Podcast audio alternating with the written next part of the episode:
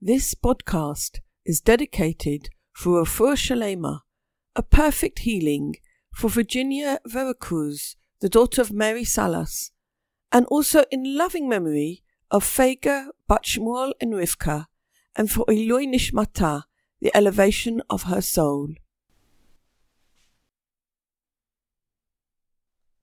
In these weeks, we are learning about the giving of the Torah on Mount Sinai in our weekly Torah reading. All the root souls of the children of Israel were there. This moment of being in God's presence, of hearing His voice, indelibly changed us, both as individuals and as a people. What was this experience like? What did we, who were there, feel? How did we experience God's voice? The Torah tells us the facts, and indeed they are dramatic. It came to pass on the third day, when it was morning, that there were voices and lightning flashes, and a thick cloud was upon the mountain, and a very powerful blast of the shofar, and the entire nation that was in the camp shuddered. Moses brought the people out toward God from the camp, and they stood at the bottom of the mountain. And the entire Mount Sinai smoked, because the Lord had descended upon it in fire, and its smoke ascended like the smoke of the furnace, and the entire mountain quaked violently. The sound of the shofar grew increasingly stronger. Moses would speak, and God would answer him with a voice. And then we have the actual words of God. According to the tradition, it is only the first two commandments that were spoken by God Himself. Moses relayed the others to the people. The first commandment is I am the Lord your God, who took you out of the land of Egypt, out of the house of bondage. The second commandment is You shall not have the gods of others in my presence. You shall not make for yourself a graven image or any likeness, which is in the heavens above, or which is on the earth below, or which is in the water beneath the earth. You shall neither prostrate yourself before them nor worship them, for I, the Lord your God, am a jealous God, who visits the iniquity of the fathers upon the sons, upon the third and the fourth generation of those who hate me. But I perform loving kindness to thousands of generations, to those who love me and to those who keep my commandments. When the Ten Commandments had been spoken, the Torah records, and all the people saw the voices and the torches, the sound of the shofar and the smoking mountain, and the people saw and trembled, so they stood from afar. Now, if we want to really get inside this description, to know what it felt like, what we experienced at that moment of receiving the Torah on Mount Sinai, we need to go to the innermost aspect of the Torah, the Kabbalah. This is what the Zohar, the central text of the Kabbalah, has to say. The scripture says, And all the people saw the voices. Surely it should have said that the people heard the voices. But we've learnt that these voices were engraved in the darkness in the cloud and in the fog and appeared with them. They appeared in form just like an actual body appears. And the people saw what they saw, and they heard what they heard from within the darkness, the thick fog, and the cloud. And it was from this vision that they saw that they were illuminated with the highest illumination and they knew what no other generation following them knew. These words of the Holy Zohar tell us that the people had an experience, a clear revelation of the light of God, which they felt with all their being. The darkness from which the voices emerged implies the presence of more light than the people had the vessels for. For in the language of the Zohar, too much light is experienced as darkness. At that moment, the people received the great light that God wants to give us according to his purpose of creation, the light of Chokhmah. And so this is the meaning of the words the people saw. They received a direct revelation of the light of God. The Zohar continues. The words all the people saw refers to the fact that God spoke to them face to face. As Moses, recounting this experience in Deuteronomy, says, Face to face, God spoke with you on the mountain from within the fire. Or what were they seeing?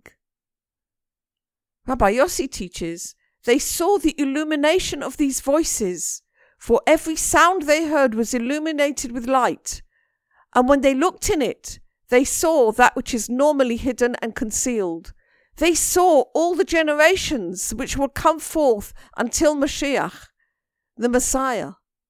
And this is why the scripture says, and all the people saw the voices it was indeed an actual seeing.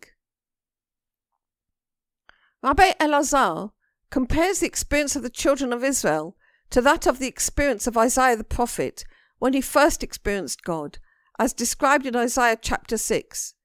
These are his words In the year of the death of King Uzziah, I saw God sitting on an uplifted and exalted throne. The Hebrew words for I saw God are Va'ere et Hashem. Va'ere means an I saw. Hashem means God.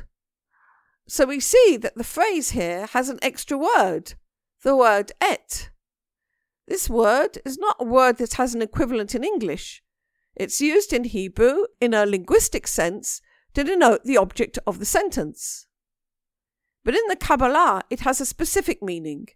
The Kabbalah teaches that the word et refers to the Malchut, which is also known as the Shekhinah. And from this, Rabbi Elazar concludes that Isaiah saw not only God, but also the Shekhinah. The Shekhinah is the indwelling presence of God within us. Now, if we look closely at the text that we're looking at here, וכל העם רואים את הקולות, and all the people saw the voices, we find it also has within it the word et, et hakolot. From this we learn that the people experienced the light of God together with the experience of the Shekhinah. They experienced their collective soul, the, the unified indwelling God within all of us, together with the experience of God. And when we think about it, it's probable the experience of one is not possible without the experience of the other. They had a Giloi Neshama, the revelation of the soul. What sound did they hear? The Torah tells us that the sound they heard was the sound of the shofar. The shofar is Bina, and the sound coming from it is the Sfira Ze'er Anpin. The commandment, I am the Lord your God, is the Sfira Bina. You shall have no other God beside me, is Ze'er Anpin. Rabbi Shimon Bar Yochai said, Hamakom, which is one of the names of God, meaning the place, was the shofar itself, the of Bina, the sound of compassion.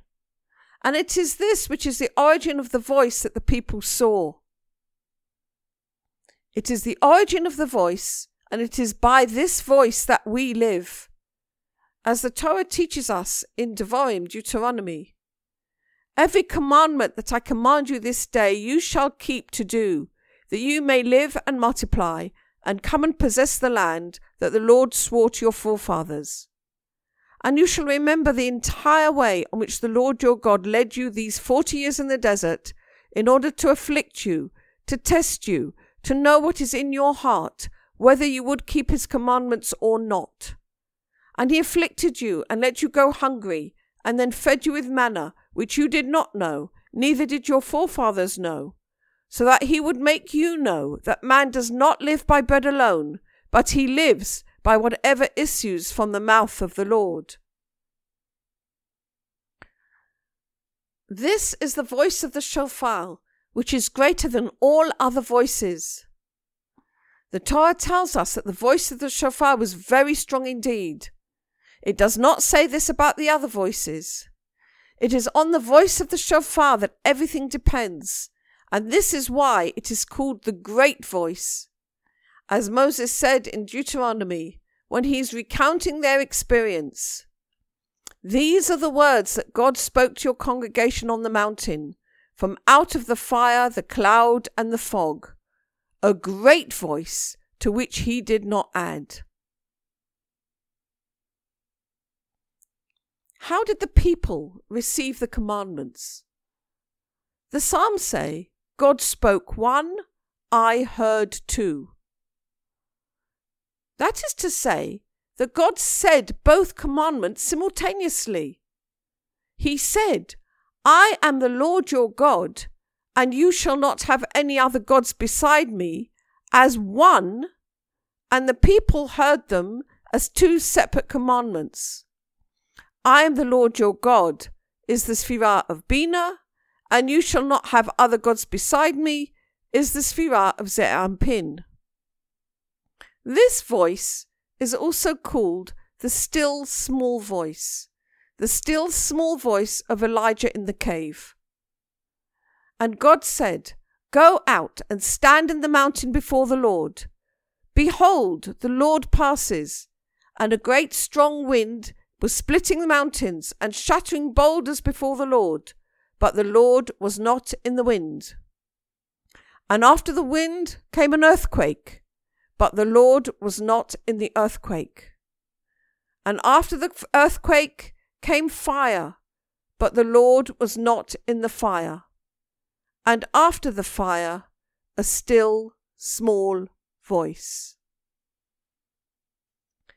Rabbi Shimon Bar Yochai said, The still small voice is the light of illumination. It is pure and subtle. It purifies and illuminates for everyone. What does this stillness imply? Rabbi Shimon said that in the presence of this voice, a person is still. He closes his mouth from awesomeness and reverence. The stillness is a silence which is not heard externally. The quality of the revelation that the children of Israel had on Mount Sinai at the giving of the Torah was of the clearest possible quality. Rabbi Yossi teaches in the name of Rabbi Yehuda that Israel saw the light of God more clearly even than Ezekiel did with the vision of the chariot. All were united with the highest, most precious wisdom. God spoke to Israel face to face, whereas to Ezekiel he spoke in image and symbol. Ezekiel saw like someone looking through many barriers, like a person looking over a wall. But what Israel saw, no other prophet saw. They saw through the Aspaklaria Hama'ira, through the clearest mirror. It is this clear light, this clear experience, that we will one day again experience at the time of Mashiach, at the time of redemption, when the Torah will be fulfilled and the ways of God will be established on earth. As the prophet Isaiah says, How beautiful upon the mountains are the feet of the messenger of good tidings, the one who announces peace the harbinger of good tidings, who announces salvation, the one who says to Zion, Your God reigns. Hark, O watchmen, they lift up their voice, together do they sing, for they shall see eye to eye the Lord returning to Zion. Break forth into joy, sing together, you waste places of Jerusalem, for the Lord has comforted his people, he has redeemed Jerusalem. The Lord has made bare his holy arm in the eyes of all the nations, and all the ends of the earth shall see the salvation of our God. May we all merit to experience this great light speedily and in our day. Amen.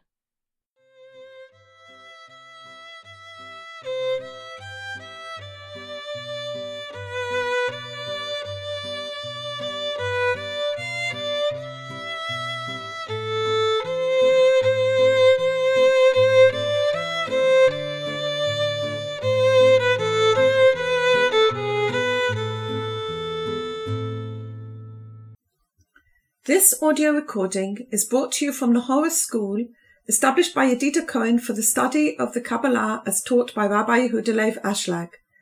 Studies with Yedida Cohen are available through the Nahora School online. Details at www.nahoraschool.com or www.nahorapress.com.